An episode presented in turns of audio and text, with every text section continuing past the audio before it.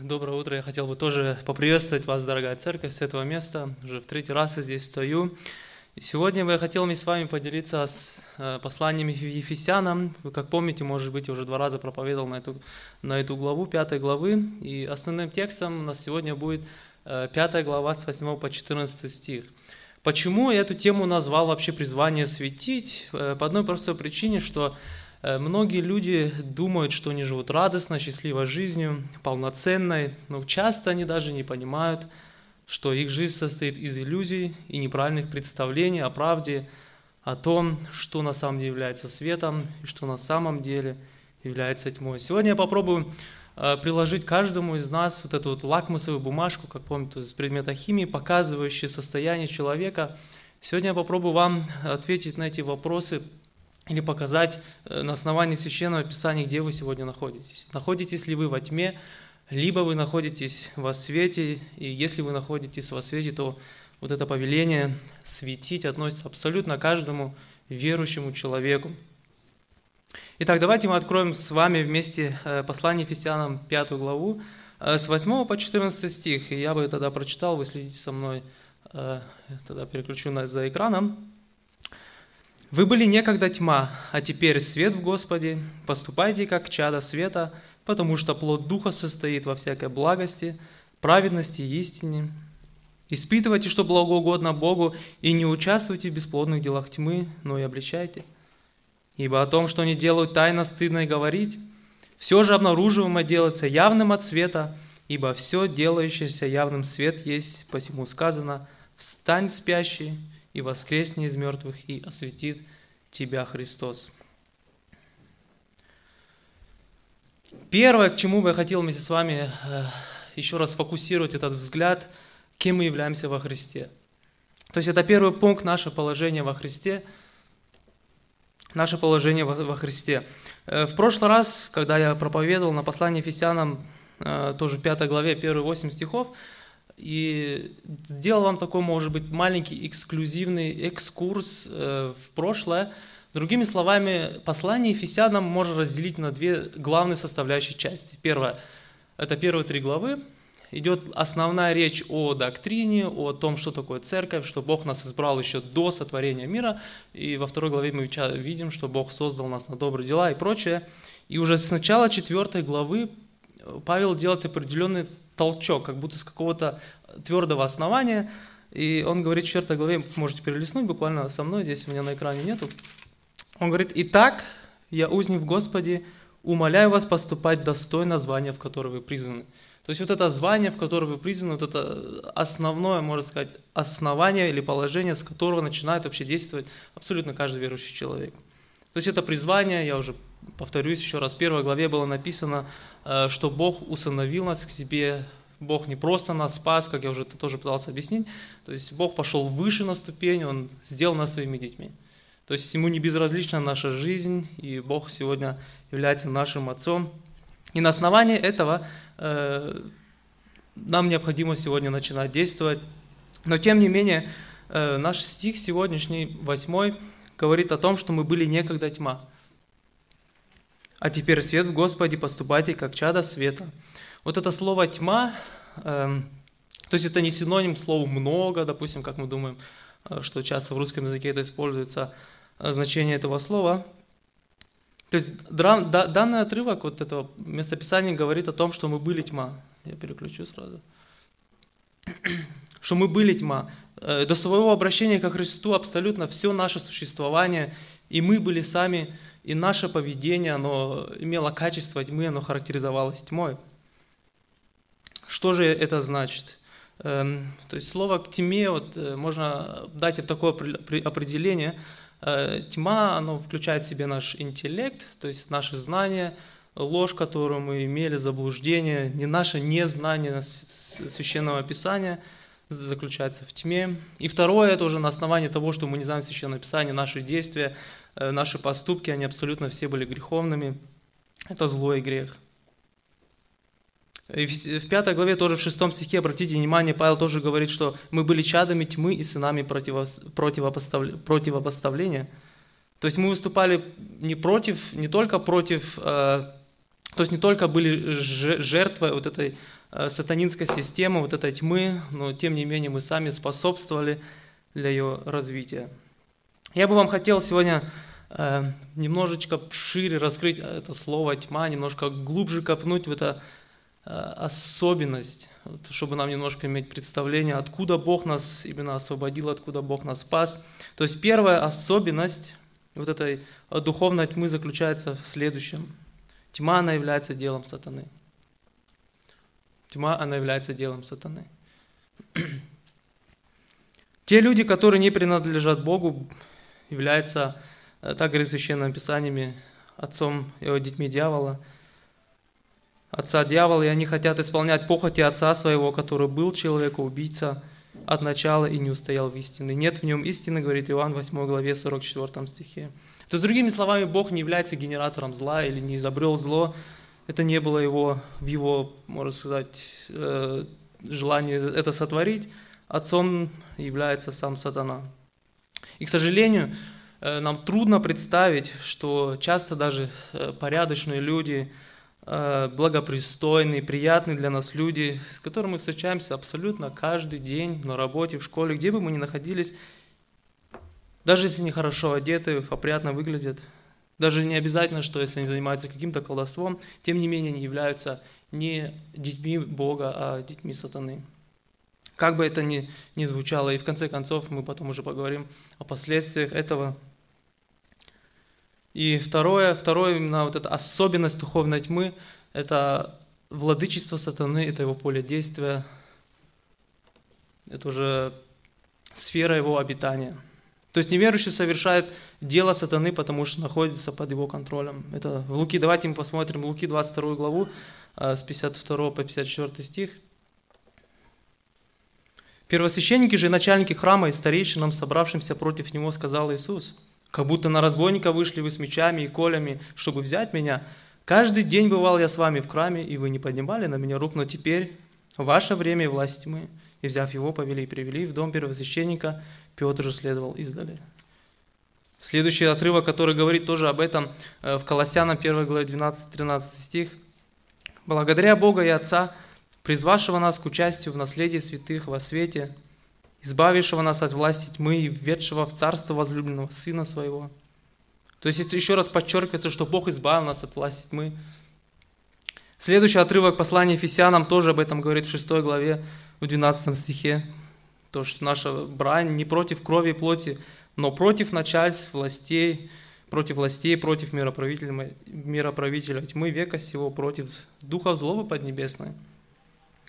Э, Иоанн в первом своем послании, в пятом стихе, в девятнадцатом стихе еще раз подчеркивает это, ибо мы знаем, что мы от Бога, и что весь мир лежит возле то есть это такая, можно сказать, еще раз подчеркивающая истина, говорит о том, что не, не все в мире так просто, как это нам кажется, что нет абсолютно никакого нейтрального или серых зон, нейтрального положения, что мир находится возле. То есть существуют две крайности, либо человек находится э, с Богом, либо человек находится сатаной.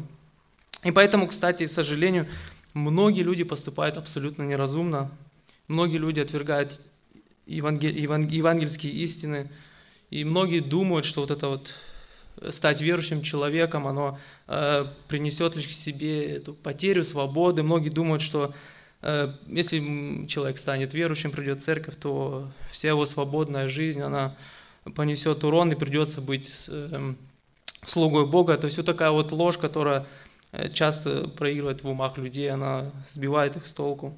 И один пример того, что э, человек не зависит от Бога, такая теория эволюции, все знают, что это, можно сказать, такая дешевая попытка сделать э, творение, что люди появились, и все, что на земле без Бога. И абсолютно разных таких точек зрения, которые существуют, возможно, от, от каких-то инопланетянин и прочее. То есть, другими словами, э, все вот это связано такой ложью и необосновательной ложью. И третье, что мы видим вот это вот качество, вот этой тьмы, это очень важно, оно, духовная тьма навлекает на себя Божье наказание. То есть духовная тьма, она имеет определенные последствия, она навлекает Божье наказание. И Павел отметил, что приходит гнев Божий на сынов противления в 6 стихе 5 главе. на тех, кто был по природе чадами гнева. Во второй главе он тоже об этом пишет. И в послании римлян он, он говорит, обратите внимательно, то есть на, на Божье наказание, в первой главе, я начинаю с 18 стиха. «Ибо открывается гнев Божий с неба на всякое нечестие и неправду человеков, подавляющие истину неправду.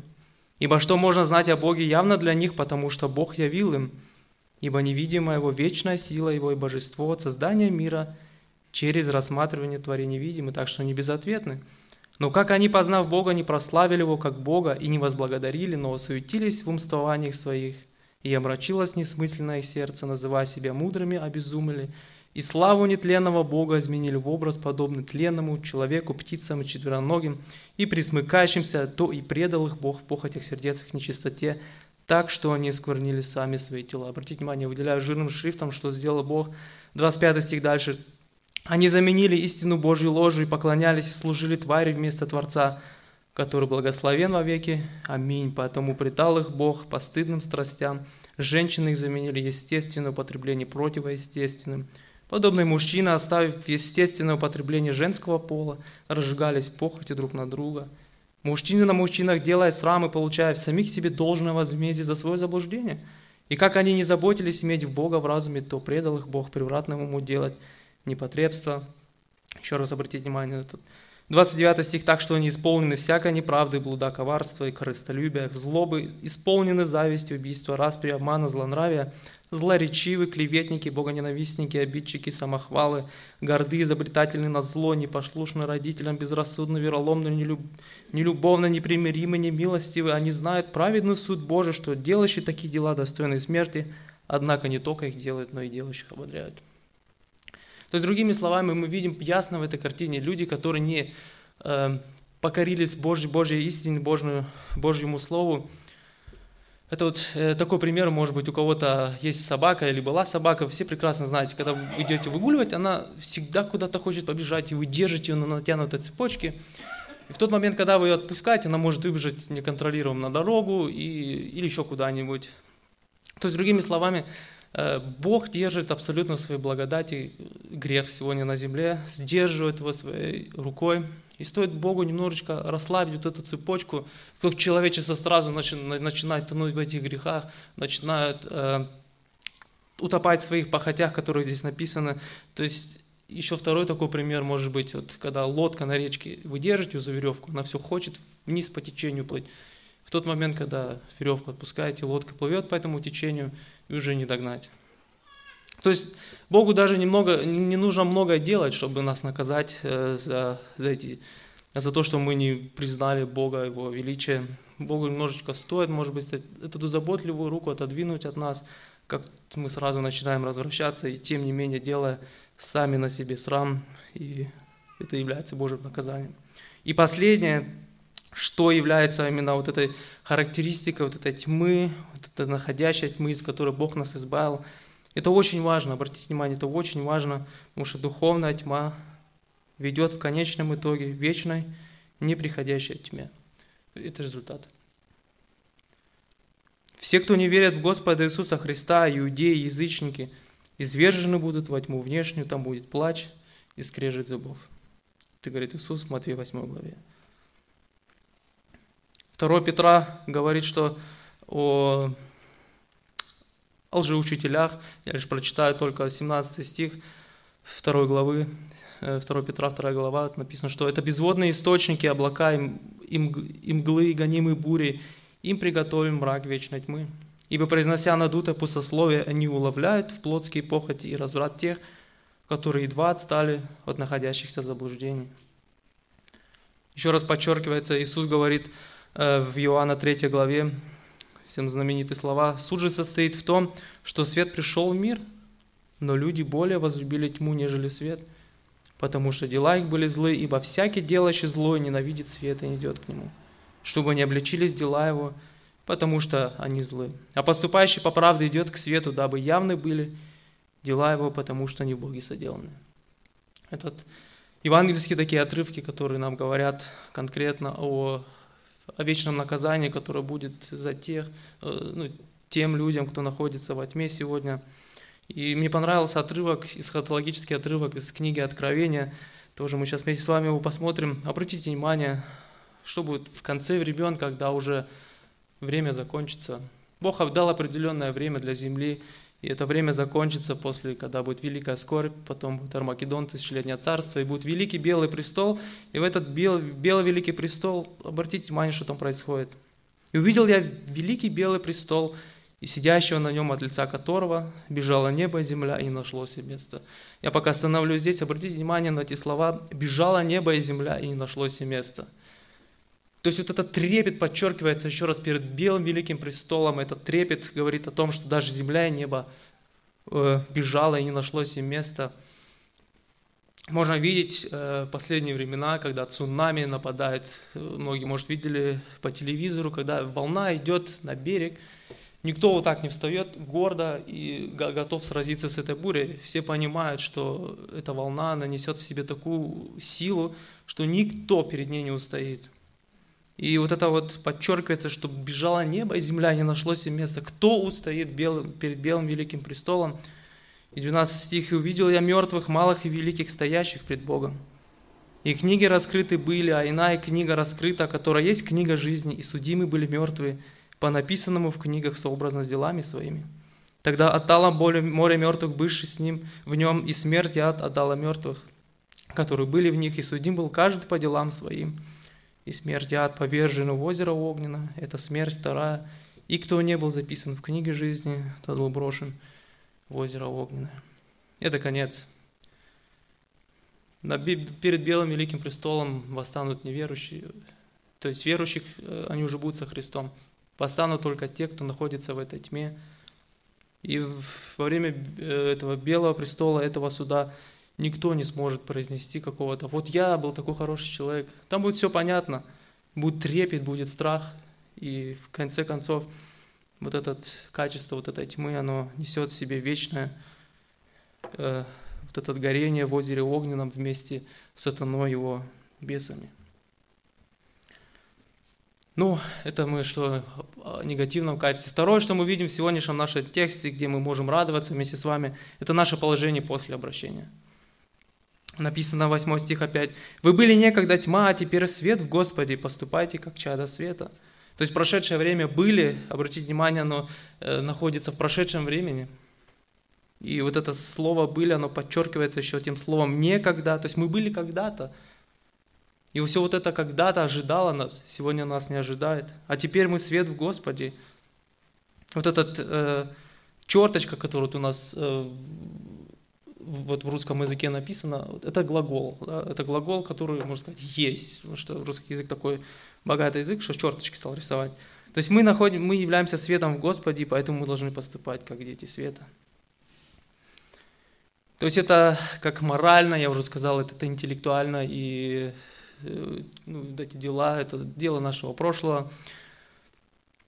И, э, кстати, Писание иногда нам говорит о том, что мы находимся во свете, что мы от света. Но здесь говорится явно и точно, что мы свет.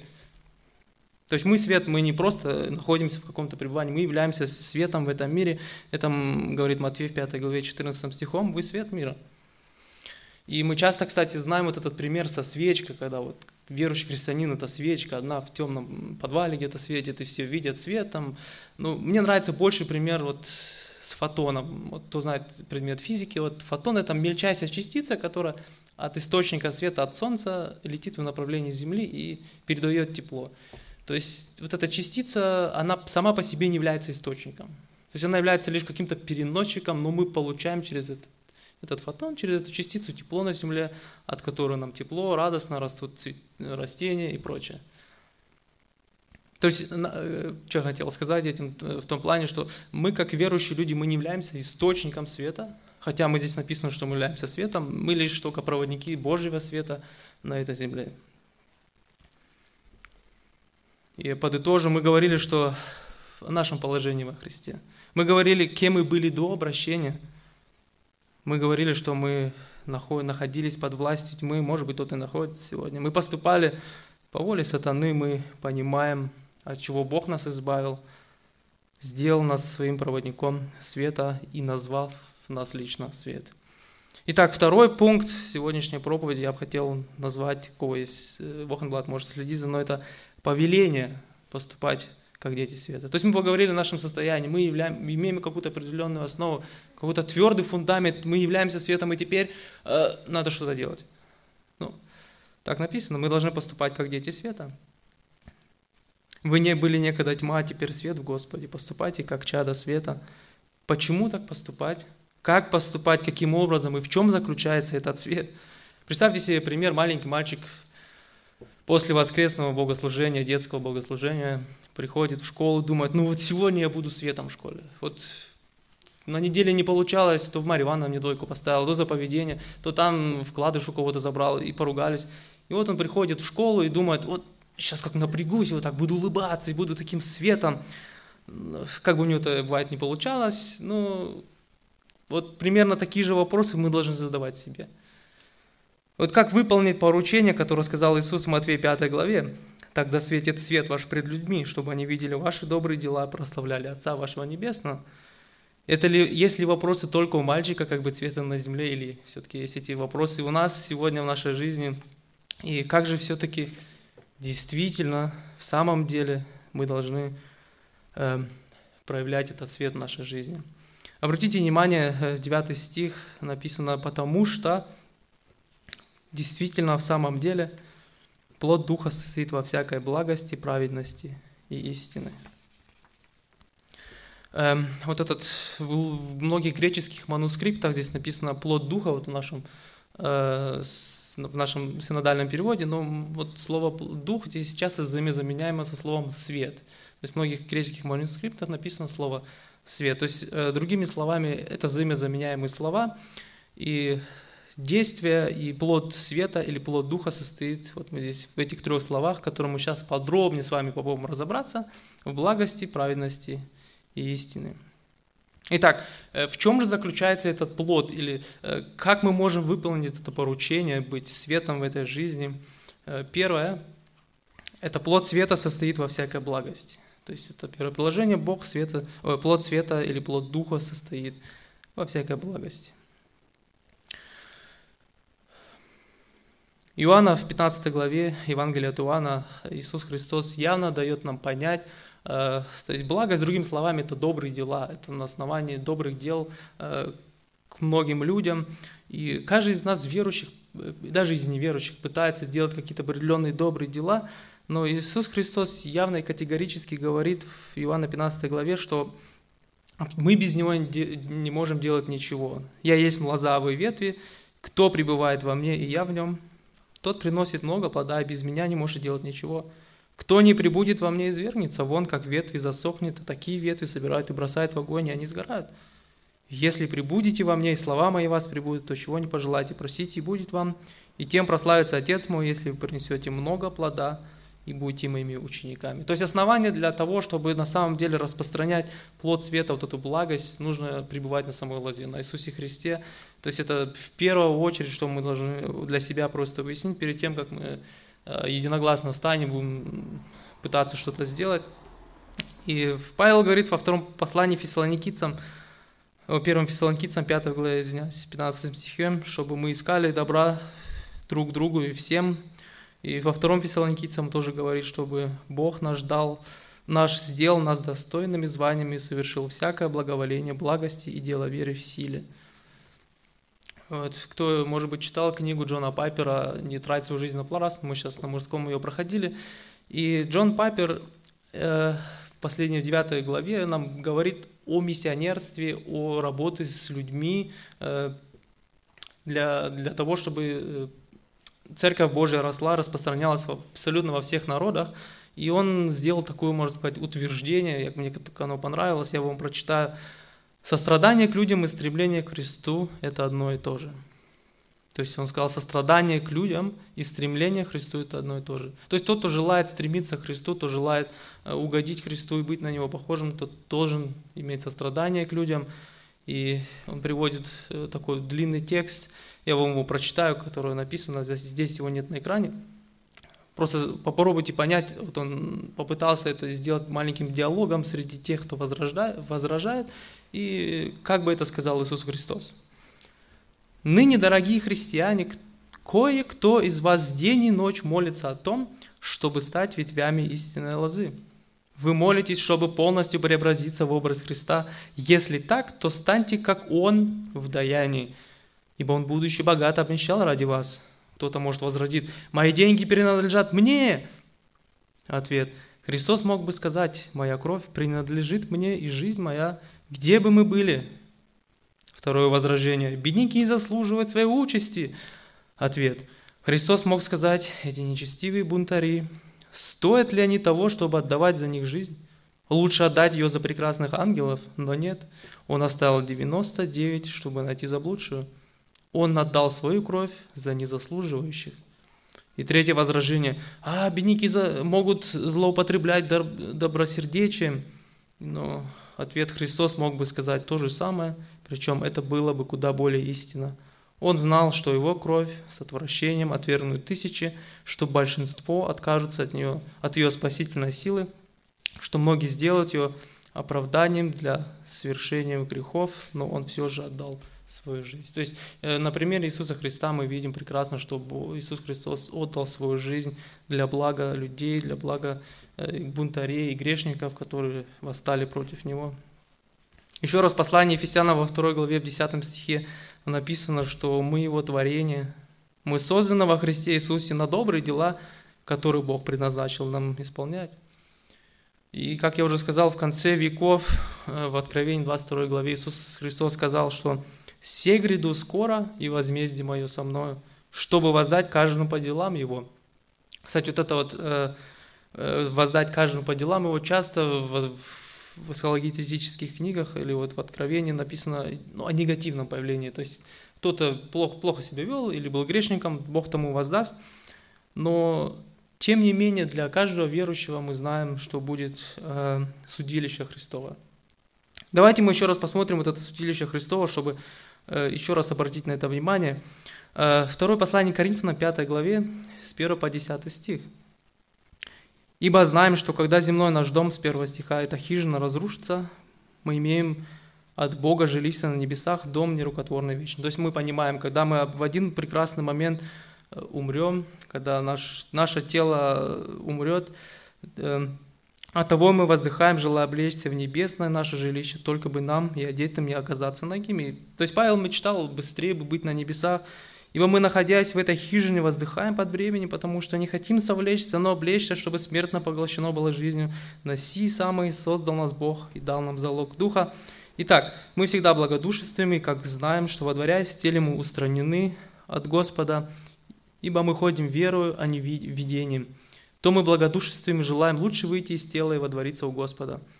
И потому ревностно стараемся во дворе, если выходяли, быть ему угодными, ибо всем нам должно явиться предсудилище Христово, чтобы каждому получить соответственно тому, что он делал, живя в теле доброе или худое. То есть это понимание, понять вот это вот судилище, оно не несет в себе суд, который будет э, перед белым великим престолом, это можно сравнить как э, на Олимпиаде, вот когда велосипедисты едут и вручается, кто лучше всего проехал, определенные награды. То есть вот это судилище, оно имеет в виду судью э, на Олимпиаде, когда вручаются награды. То есть наши добрые дела, они э, будут оценены на небесах, эти наши добрые дела по отношению к людям, они будут иметь определенный вес там на небесах.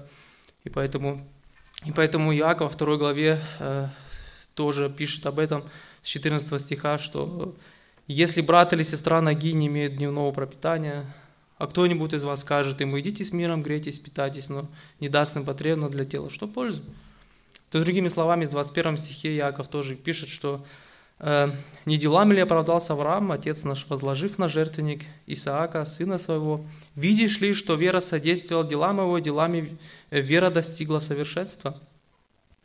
То есть мы видим, что Авраам не был бездейственным, Авраам верил в Бога, и эта э, вера, она была практически э, на его делах, на том, что он был послушен Господу, э, в тем, что он вышел в первую очередь из земли халдейской.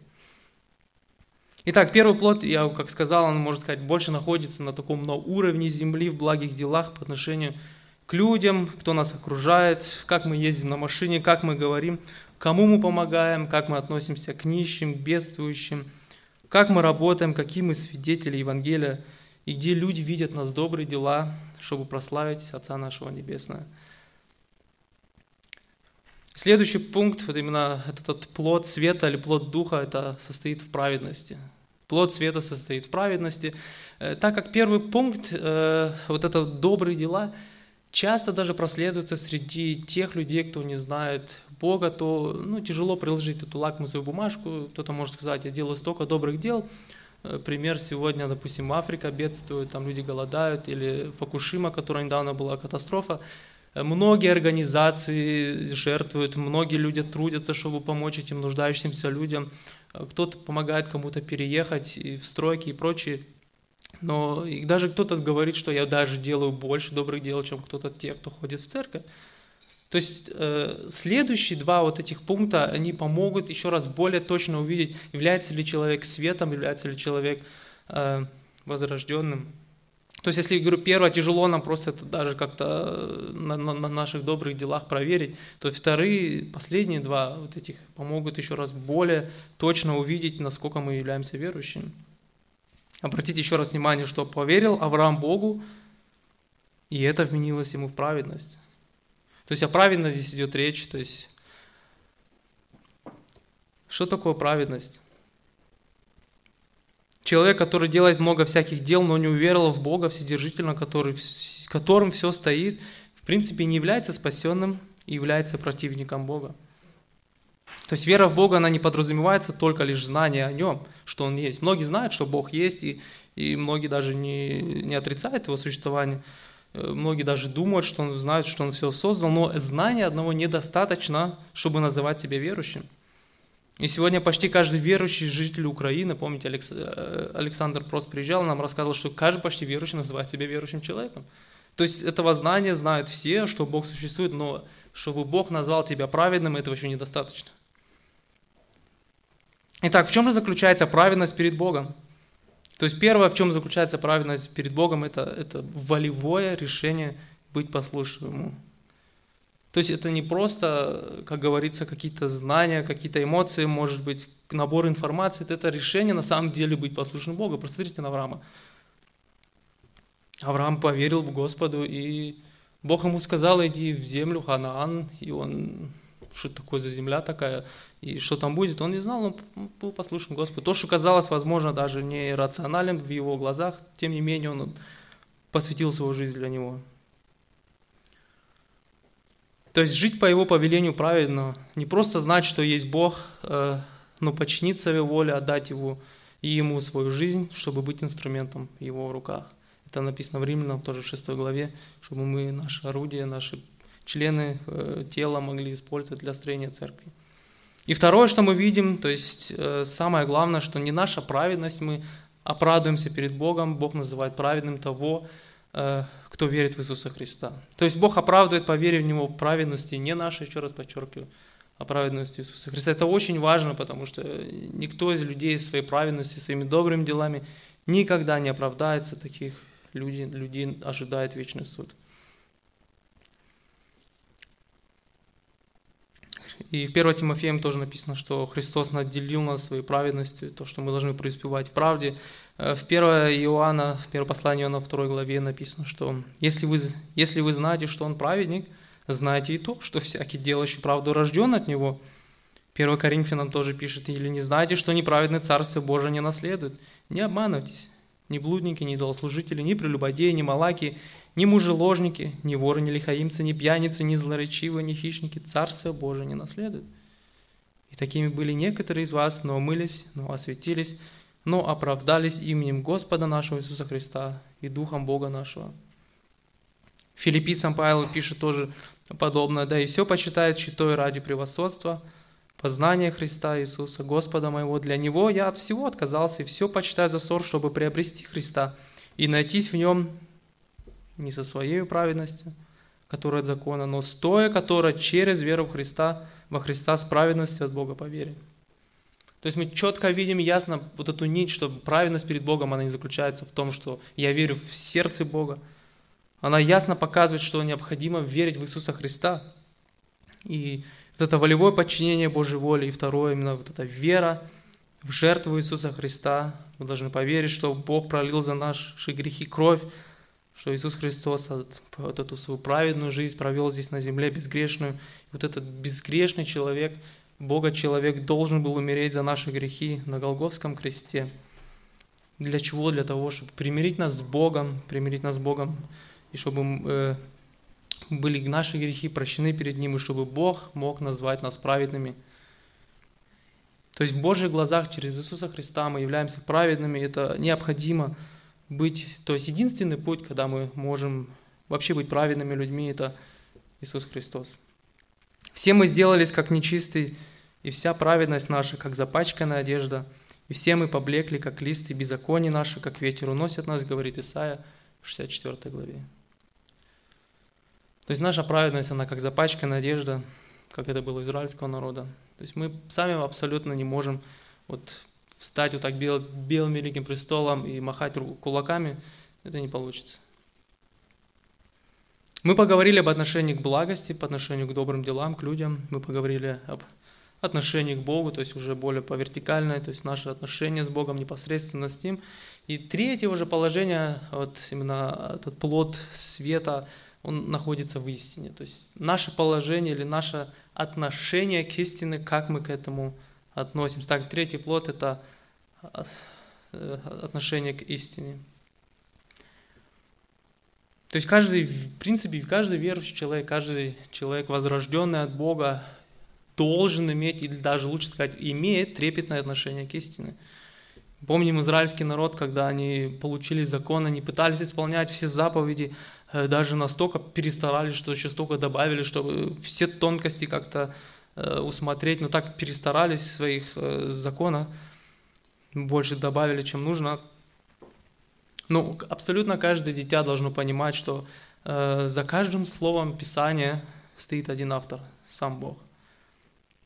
И послушание истины – это не что иное, как процесс послушания и освящения – то есть мы каждое воскресенье сидим здесь на собрании, мы каждый день слышим море истины, кучу абсолютно всяких важных вещей, которые необходимы в нашей жизни, но честно если себе признаться, мы иногда ищем какие-то выходы, какие-то кучу отговорок, э, чтобы как-то оправдать свою ситуацию, что, ну, то есть, чтобы угодить своим, может быть, прихотям, от чего-то сложно, правда, отказаться – если это будет дальше так продолжаться, то появится такая тенденция даже искать себе проповедников, которые льстили бы слуху, то есть которые бы говорили нам, у тебя все хорошо, э, тебе не над чем работать, ты такой замечательный человек. И Библия абсолютно говорит обратно, что человек крайне испорчен, что на человеку есть чем работать, и каждый человек абсолютно заслуживает ада, и что только Бог может сделать праведными перед Ним, и не вы сами.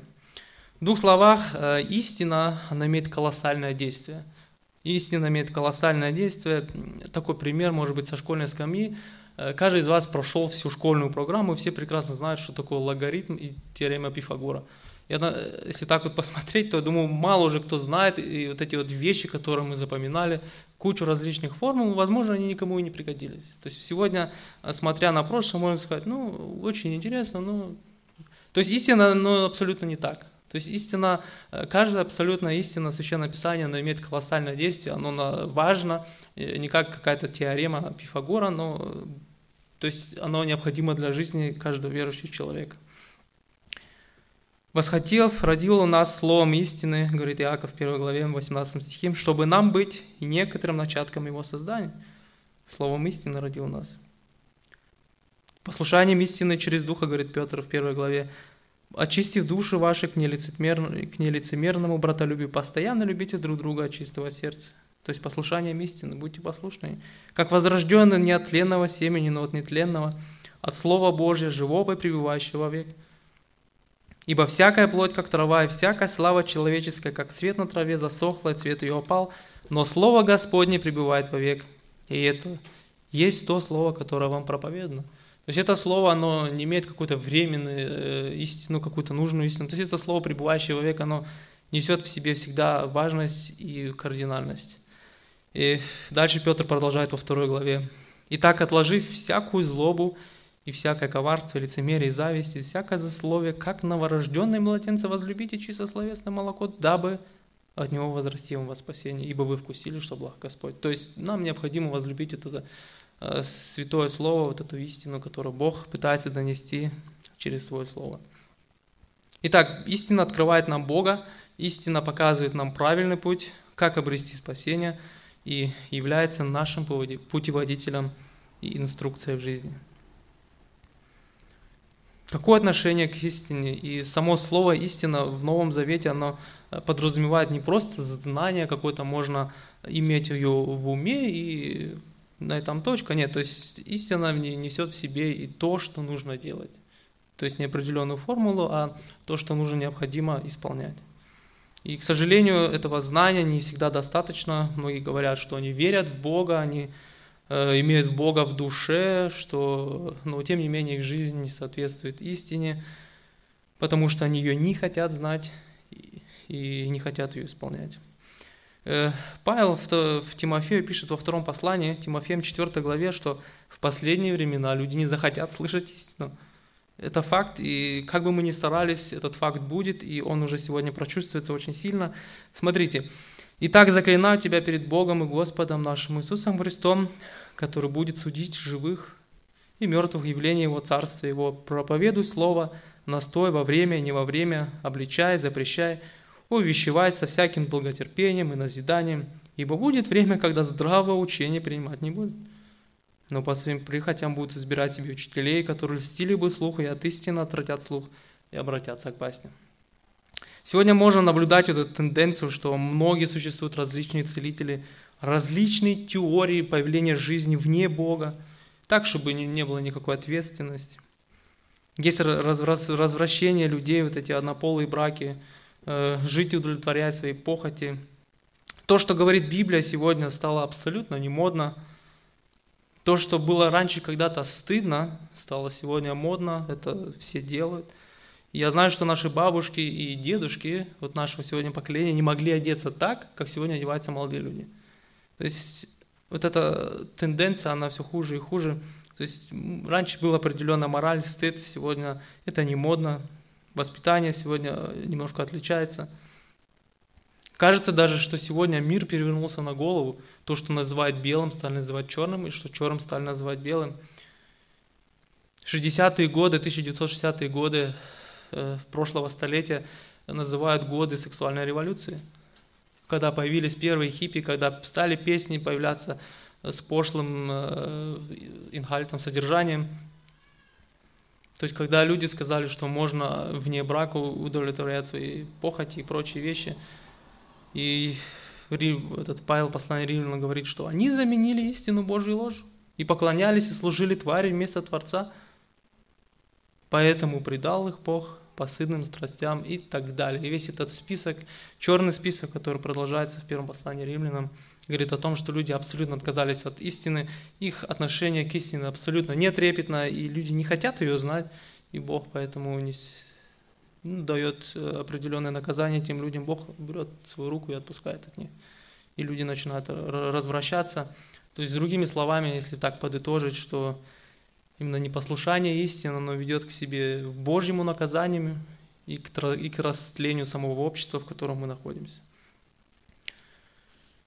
Итак, именно вот из этих трех э, добродетелей состоит плод Духа или плод Света. Без этих плодов не существует, не существует свидетельства Божьей жизни в нас. Не существует Божьей жизни в нас. То есть, если эти вещи не просматриваются на нашей жизни, наше отношение к благости, наше отношение к праведности наше отношение к истине, то можно провести лакмусовую бумажку, просто проверить себя. Находимся ли мы во тьме, или мы находимся мы еще э, уже во свете. Итак, третье, э, третий главный пункт сегодняшней нашей проповеди из текста, который мы с вами проходим. Э, Павел призывает верующих людей, ефесян в данный момент, чтобы они испытывали, что было угодно Богу. Слово, которое я прочитал в Стронге, в греческом лексиконе, оно может означать пробовать, испытывать, проверять, исследовать и познавать. То есть это не простой труд, в принципе, узнавать волю Бога. Это не так просто, как нам бывает кажется, что нам что-то должно присниться или что-то еще. То есть это кропотливое изучение Слова Божия. Это то, что необходимо каждому верующему человеку. Я бы не хотел сейчас углубляться, каким образом э, испытывать э, волю Бога. У нас есть хорошая проповедь на нашем сайте, если вы хотите послушать, проповедовал наш Сергей Перевышко, наш учитель библейской школы, кто знает, 24 э, января 2010 года. То есть, если у кого есть желание, он прекрасно описал э, вот эти вот может быть, какими-то мистическими способами. Он все вот это определил, э, как можно, как нельзя, что если у кого будет желание, пожалуйста, можете подойти к нашим или ко мне и заказать. Уверенное спасение не может быть э, даже именно с полным основанием определиться нашими прошлыми событиями. Э, даже если, если эти события были какие-то драматические, какие-то были значительные для нас – и наше спасение, наша уверенность спасения должна именно базироваться на свидетельстве того, кем мы сегодня являемся. То есть не какой-то, может быть, всплеск эмоций, а чем заключается сегодня наша жизнь. И во, второй, во втором э, послании Петра, в первой, в первой главе 5, с 5 по 11 стих, э, Петр пишет, что «то вы, прилагая к всему все старание, покажите вере вашей добродетель, в добродетельную рассудительность, в рассудительности воздержание, воздержание, терпение, в терпении благочестие, в благочестии братолюбие, братолюбие любовь. Если это у вас есть и умножается, то вы не останетесь без успеха и плода в познании Господа нашего Иисуса Христа. А в ком нет всего, тот слеп, закрыл глаза, забыл об очищении прежних грехов своих. Посему, братья, более и более старайтесь сделать твердым ваше звание и избрание.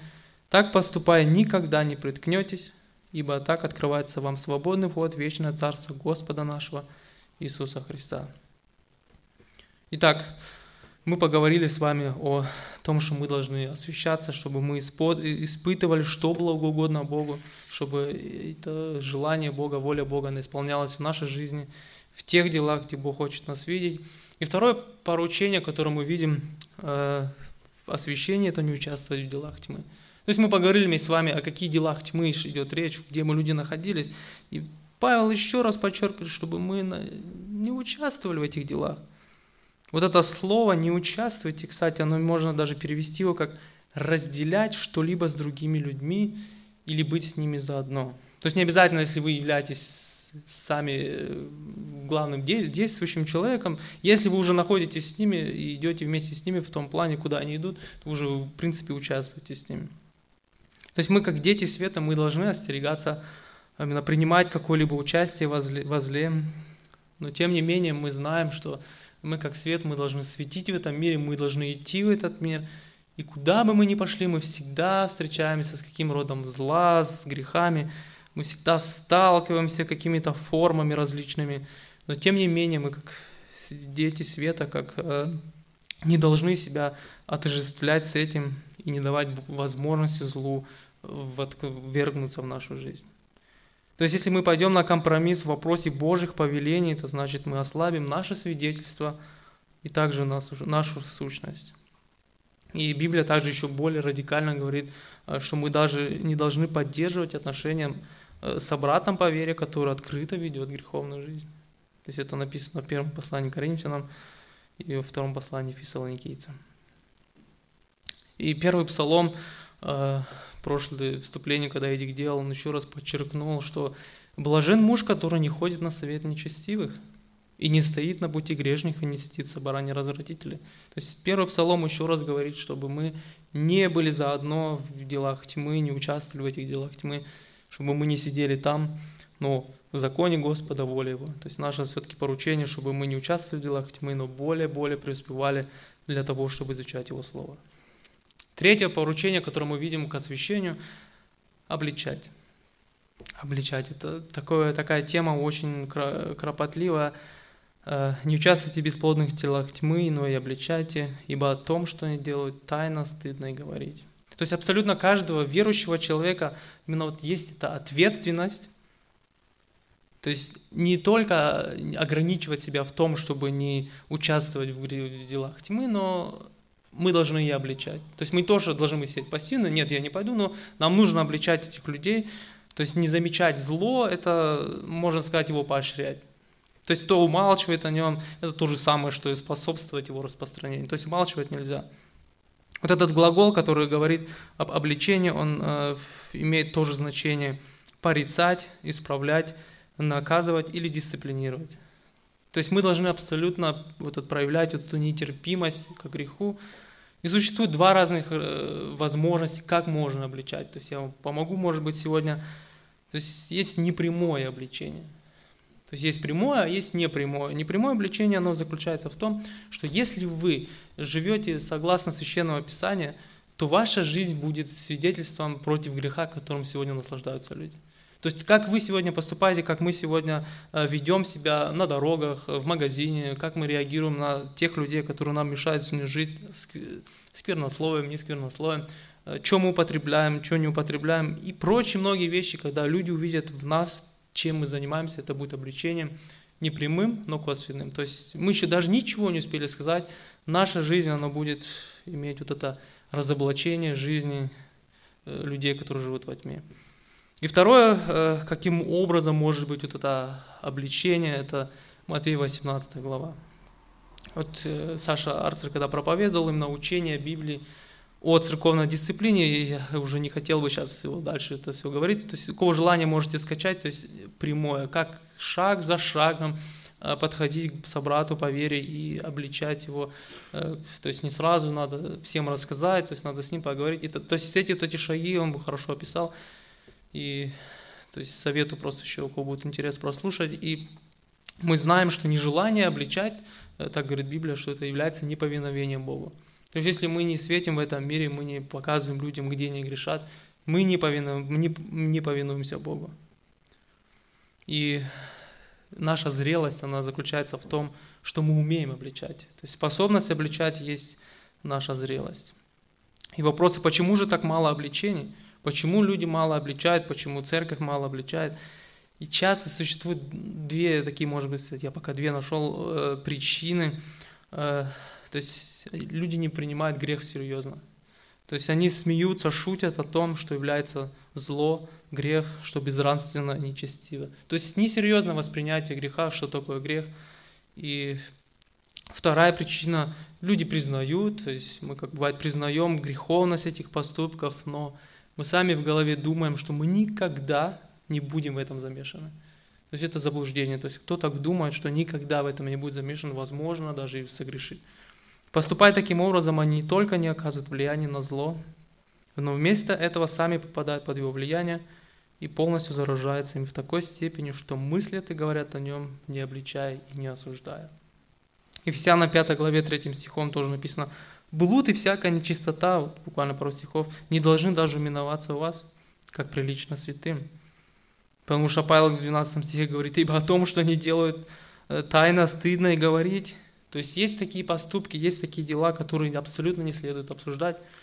То есть как более меньше вдаваясь в эти подробности, потому что даже их описание, описание мельчайших подробностей э, может дать опасность нам именно вот в моральном, нашем духовном Э, положении перед Богом. В том, что они делают тайно, стыдно и говорить. Но тем не менее, наша задача грех называть грехом и обличать людей. И это есть то данное поручение, как детям, выставлять абсолютно все на свет Священного Писания, раскрывать перед ним исправлять при помощи его всякое зло и всякий грех. Я вам картинку сегодня одну принес, э, объяснить как же все-таки функционирует свет, чтобы немножко... Вот, Ром, включи, пожалуйста. Угу. Смотрите, обратите внимание, вот это, э, кто не видит, вот это рынок э, восточный в Палестине, и, к сожалению, слишком плохо видно, но вот обычно рынки находятся в таком, э, вот в стена города, и здесь еще стена и такой узкий переулок, и вот в этих темных помещениях, ну, света раньше не было, то есть мы знаем, электричество провели в 20 веке или в начале, в конце 19 то есть товары, которые находились внутри, чтобы покупатель мог хорошо рассмотреть, его выносили на улицу. То есть он в темноте мог так прекрасно выглядеть, он без всего, вот такой, смотри, какой красивый. Но как только человек выносит товар на улицу, ух, какие-то трещины, какие-то царапины. То есть можно было четко различить э, ну, качество самого товара. В принципе, то же самое мы можем видеть с, с Библией. То есть, когда мы грех выносим в свете Священного Писания, то грех делает свою показывает свое уродство, грех показывает, каков он есть, какой он скрытый и коварный. То есть э, такой еще может быть пример а, или сначала прочитай время, в 4 главе написано, что Слово Божие живое, действенное и острее всякого меча и, и меча ободаю, ободаю острова, оно проникает до разделения души и духа, составов и мозгов, и судит помышления и намерения сердечные. Еще такой мне пример нравится, когда э, кто-то из нас сдавал на права в свое время, и все знают, когда билеты решаете, там есть такая желтая бумажечка с красной такой палочки, надо всегда представлять и смотреть, какой ответ правильный, какой неправильный. То есть можно сказать, даже с таким э, простым примером э, надо проверять свою жизнь. То есть сравнивать вот с этой желтенькой бумажкой, со священным писанием, где мы правильно поступаем, а где неправильно поступаем. И Псалом 118 говорит, «Слово Твое – светильник ноге моей и свет стези моей». То есть это действие света, выставлять все на свет, чтобы можно было рассматривать этот грех, чтобы мы могли четко распределить, увидеть уродство этого греха его последствия. И последнее, что мы сегодня хотели вместе с вами затронуть – к чему обращает нас э, писатель этого послания, это призыв к покаянию. Итак, пятый пункт – призыв к покаянию. Э, «Посему сказано, стань спящий и воскресни из мертвых, и осветит тебя Христос». Да, если мы так просто назад посмотрим, э, как Павел шаг за шагом объяснил, что была тьма, вы стали светом, плоды света. Вот на основании этого контекста, который был только что перед вашими глазами – Павел говорит, вот встань, э, встань спящий, то есть спящий тот, кто находится в этой тьме, воскресни из мертвых, осветит тебя, тебя Христос. То есть тот, кто не является еще детем света, проснись, говорит Павел. То есть спящий – это тьма, которая говорит на белое, черным, черное говорит белым. Этот, возможно, отрывок местописания, вот, который здесь написано, люди использовали Э, из какого-то гимна, который стало сегодня священным писанием, из какого-то гимна, когда людей крестили по вере. Проснись, говорит тот, кто говорит на Бога, что его нет, кто верит во что-то другое, кто надеется на себя или на человека. Обратись к Богу, и Он откроет тебе глаза на правду. Во-первых, о тебе самом, о грехе и о твоем ужасном положении перед Ним. И написано, что именно Христос тебя осветит, осветит тебя Христос. Это благая весть о том, что Бог приготовил средства для исцеления от греха. У Бога есть вот этот план искупления еще от начала творения, мы читаем в книге э, Ефесянам с первой главы. Каждому человеку, который придет к Нему через Его благословенного Сына Спасителя человечества. И где ты сегодня, дорогая душа, являешься ли ты светом, или находишься во тьме, или ты все-таки надеешься на свою праведность перед Богом – запомнена, как запачканная одежда? Или все-таки осознал ли ты, что думаешь, что Бог в твоем сердце, но так и не отдав Ему свою жизнь в руки, став послушным Ему? Как ты реагируешь на обличение? Что же для тебя является Слово Божие? Есть ли в тебе правление этих плодов света? В заключение я бы еще раз хотел вам перед глазами представить тот план, о котором мы с вами поговорили. То есть мы поговорили о нашем положении во Христе – мы поговорили о том повелении, что мы являемся светом, и нам нужно поступать как дети света. То есть плод света состоит в благости, праведности истины. Нам необходимо испытывать, что благоугодно Богу. Мы должны не участвовать в грехах, в делах тьмы и обличать. И насколько мы будем отражать Божий свет в нашей жизни, настолько будет ярче виден грех в мире – и кто знает, может быть, именно твой поступок, твоя жизнь, она послужит тому, что кто-то задаст тебе вопрос. И почему ты не такой, как все? Вот тогда будет радость рассказать об источнике света. Да благословит вас Господь и даст вам силы выполнить это поручение. Помолимся.